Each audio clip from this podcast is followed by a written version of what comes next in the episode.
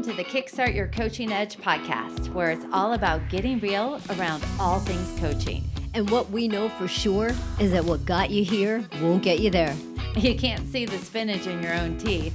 And finally, hang on, because this one's really deep.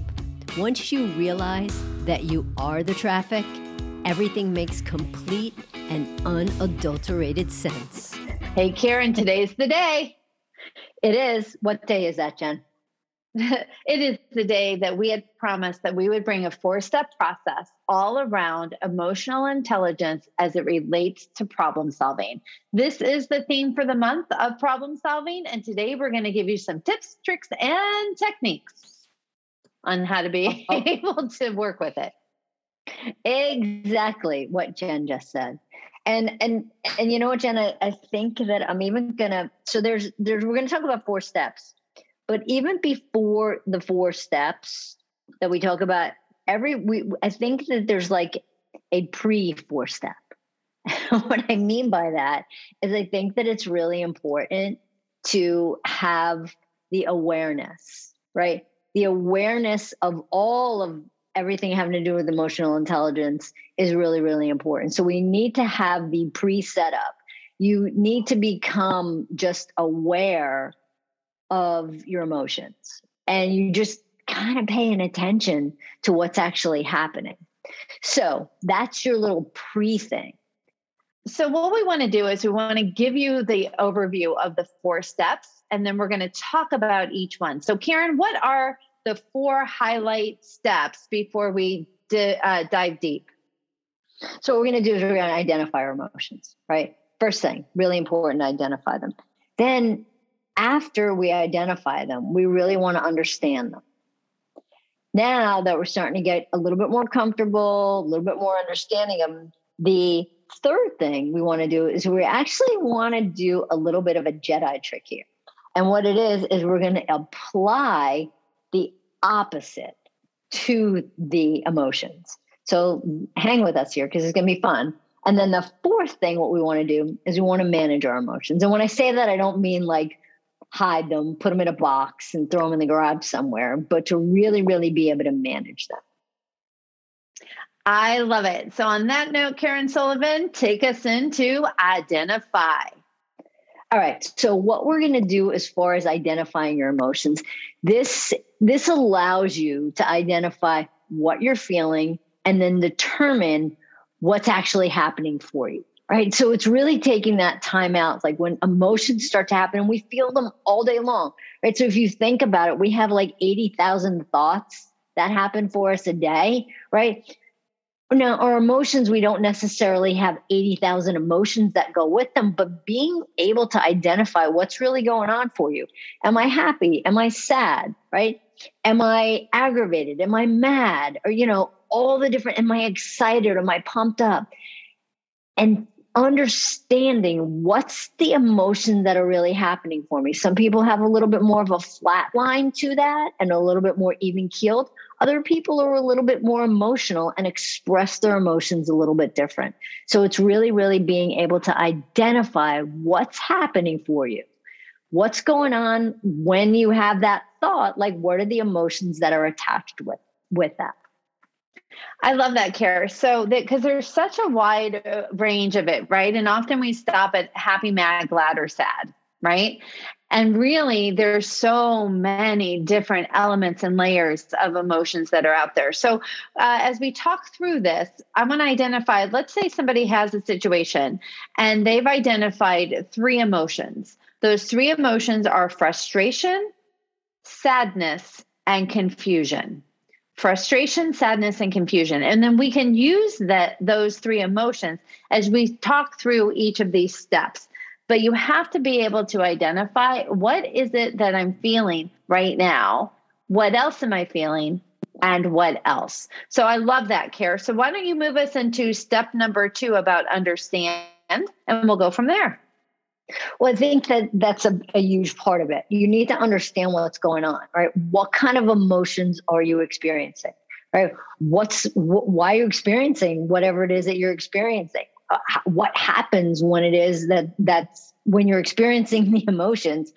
What what do you do, so what happens when does these things actually happen and and it's funny jen because when you talked about the frustration and the sad and the confusion what popped up for me was what does frustration feel like?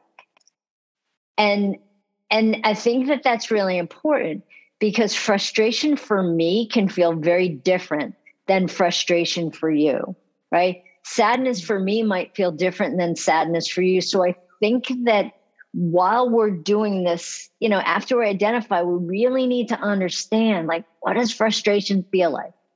And I think that it can mean different things at different times. Like, so sometimes frustration for me can be like, I just want to bang my frigging head against the wall, right? Other times frustration can mean can be the preliminary step before I get pissed off. So being able to really identify what that emotion is and to really understand what's going on is insanely important. You know, a couple other things about understanding, because I love that you said that, right? So, even asking yourself, asking your client some of these questions like, what's creating the frustration? What feels confusing? Um, what is the undercurrent of sadness that's happening here? How are your own expectations about where you should be affecting the way that you feel. So there's so many ways to understand um, the emotion. What's the value that is being honored here? What's a common theme, right? So if it's frustration, and sadness, and confusion, if you were to put a theme around all three of those emotions, what would it be?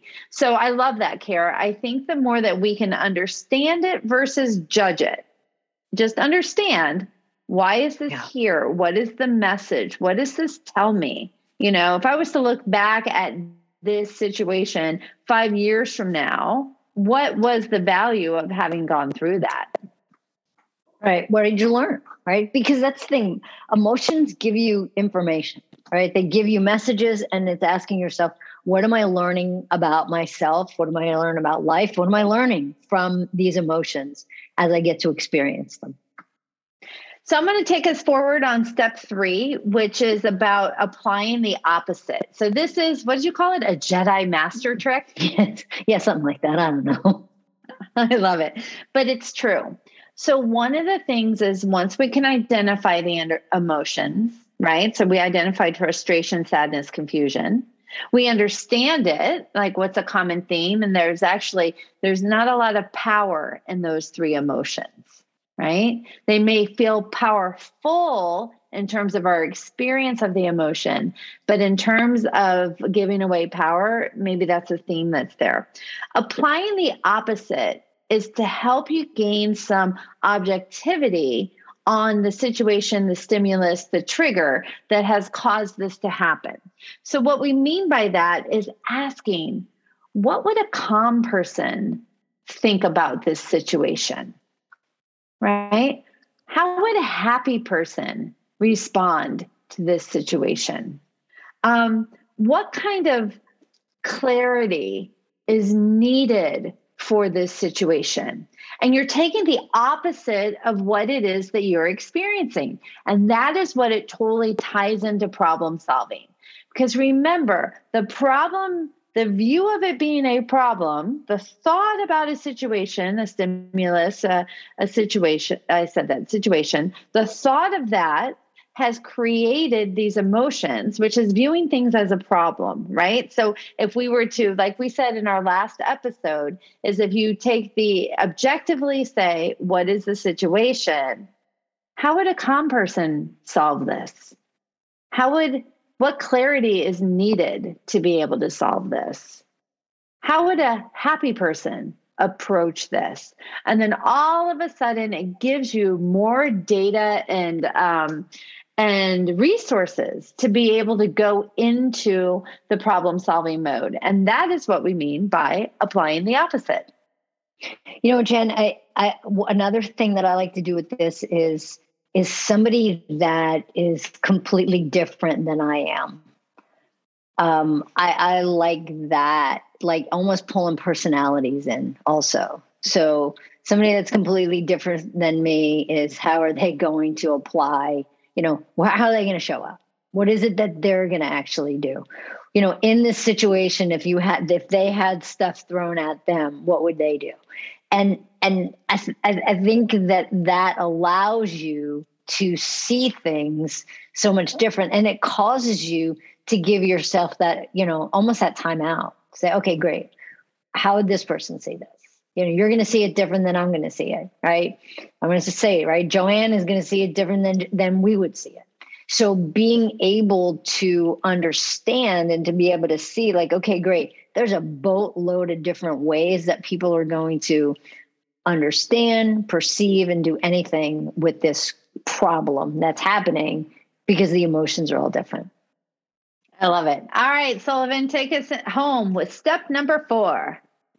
And the final piece of this puzzle is managing your emotions, right? And this, again, like I said earlier, this doesn't mean you put them in a box, throw them in the garage, and say we're done with them. And it doesn't mean that you, you know, if you're upset, that you hide your crying until you, you know, somebody leaves. But it it lets you determine what's happening for you and gives you the ability, right? So in calling that timeout what's happening right here? and it allows you to have the ability to solve the problems that are, because you're understanding them a little bit more it's having the conversations with yourself like we just talked about identifying really understanding bringing in those opposite things or what are all those things that are going on and with all those questions that you're asking yourself it's what's how do i bring and we talked about this right? How do i bring my reality testing in to see what's really happening for this problem that's going to actually help me manage my emotions right now and really being able to understand all of the things that are happening because once you can understand a lot of this right you're going to be able to manage a lot more. And again guys i don't want you to think that when i say manage emotions it means to compartmentalize them or anything like that. We want you to feel them right? We want you to be angry. We want you to be sad. We want you to be whatever that actually is and then just get information from that and not let the emotional runaway train take you somewhere that you don't want to be.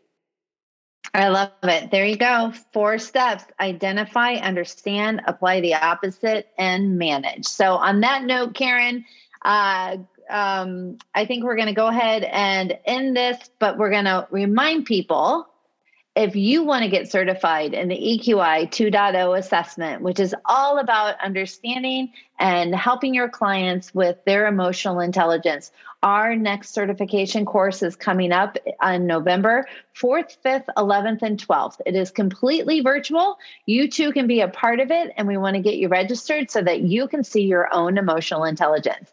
To check out the information, go to kickstartyouredge.com slash EQI. Take care. Hey, everybody. Thanks for listening to the Kickstart Your Coaching Edge podcast. Craving more in depth discussions? Check out the Get Real Inner Circle with our no BS in crowd of coaches. Join live coaching discussions, breakdowns of coaching calls, and have some fun while you're at it. You're going to want to go to kickstartyouredge.com backslash inner circle. It's time to get real.